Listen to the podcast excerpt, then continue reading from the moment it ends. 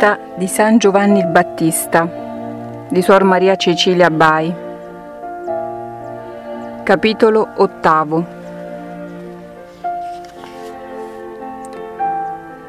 Fin dal seno materno il nostro gran santo fu ornato di virtù, perché essendo stato santificato dal Messia, fu anche arricchito di molte grazie che gli servivano di grande aiuto nella pratica delle solide virtù.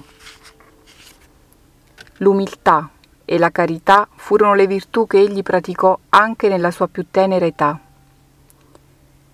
Il santo fanciullo, vedendosi tanto favorito dal suo sovrano, si umiliava nell'abisso del suo nulla e riconosceva tutto come un dono generosissimo del suo Dio, senza averlo mai meritato. Per questo il santo fanciullo, avendo sentito fin dal seno materno le parole che Santa Elisabetta sua madre disse alla madre del Messia, e cioè Da dove viene a me questo? Il santo fanciullo le prese a suo uso e anche stretto nelle fasce era solito dire spesso al suo Dio E da dove viene a me questo? riconoscendosi indegno dei favori divini.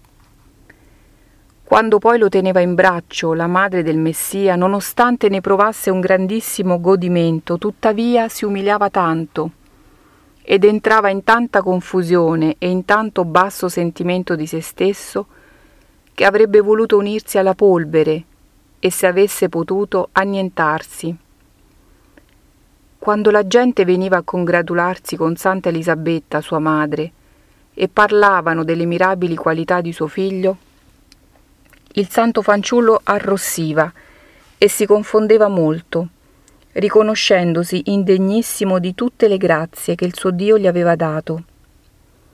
Dopo una grandissima confusione, dato che ancora non parlava, alzava gli occhi al cielo, in atto di ringraziamento, per fare anche capire a tutti che tutto quanto l'Altissimo operava in lui era tutto dono della sua generosità e che gli aveva compartito tutto senza alcun suo merito.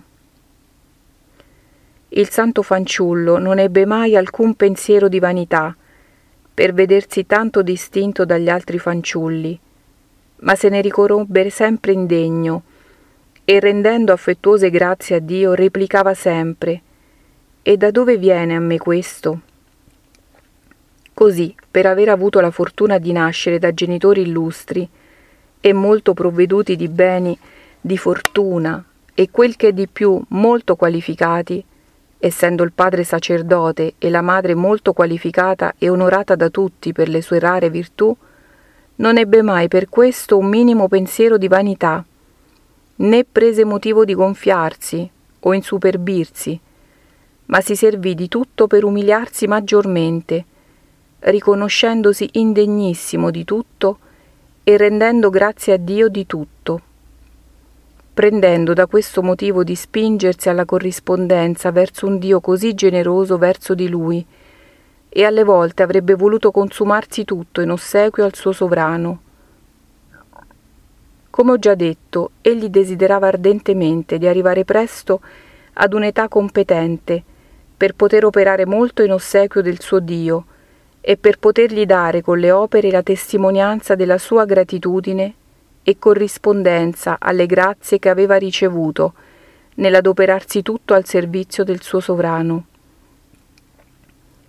Non fu minore la carità che ardeva nel cuore del piccolo fanciullo, sia verso il suo Dio che verso il prossimo. Quando rifletteva sulla strage che il peccato faceva di tante anime incaute, piangeva amaramente e la sua santa madre se ne accorse, poiché trovava il luogo dove era stato il fanciullo tutto bagnato di lacrime. Aveva una compassione così grande verso i poveri che si sarebbe privato di tutto per sovvenirli nei loro bisogni. E quando venivano a casa sua a chiedere l'elemosina, si vedeva il fanciullo tutto anelante e desideroso di dare loro soccorso. Perciò sua madre, che capiva bene il pensiero del figlio, faceva larghe elemosine e non mandò mai via alcun povero scontento, dando a tutti quanto le veniva chiesto. Spesso il piccolo Giovanni diceva con grande sentimento al suo Dio che buon, di buon cuore si sarebbe privato di tutto per aiutare i poveri e che gli era di grande confusione il vedere la sua casa nell'abbondanza quanto tanta gente si trovava in grande necessità e mancava di tutto. Il nostro santo poi conosceva con lume profetico i bisogni di tutti, sia quelli spirituali come quelli temporali, e perciò pregava per tutti con grande premura, affinché Dio li provvedesse secondo i loro bisogni. Ma si affaticava molto di più per i bisogni spirituali, e poiché provava un enorme dispiacere per le offese che Dio riceveva, per queste domandava il rimedio con grande insistenza. Quante lacrime spargeva, per implorare dalla clemenza divina la liberazione delle anime dalla schiavitù del peccato. Affinché il suo Dio non fosse più offeso, spendeva tutto il tempo in continue preghiere.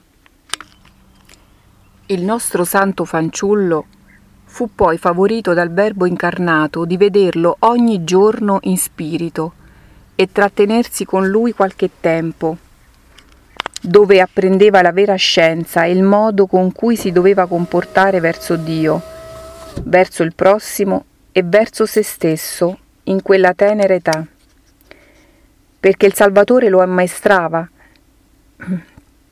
e gli inseriva nell'anima quei sentimenti che lui stesso aveva.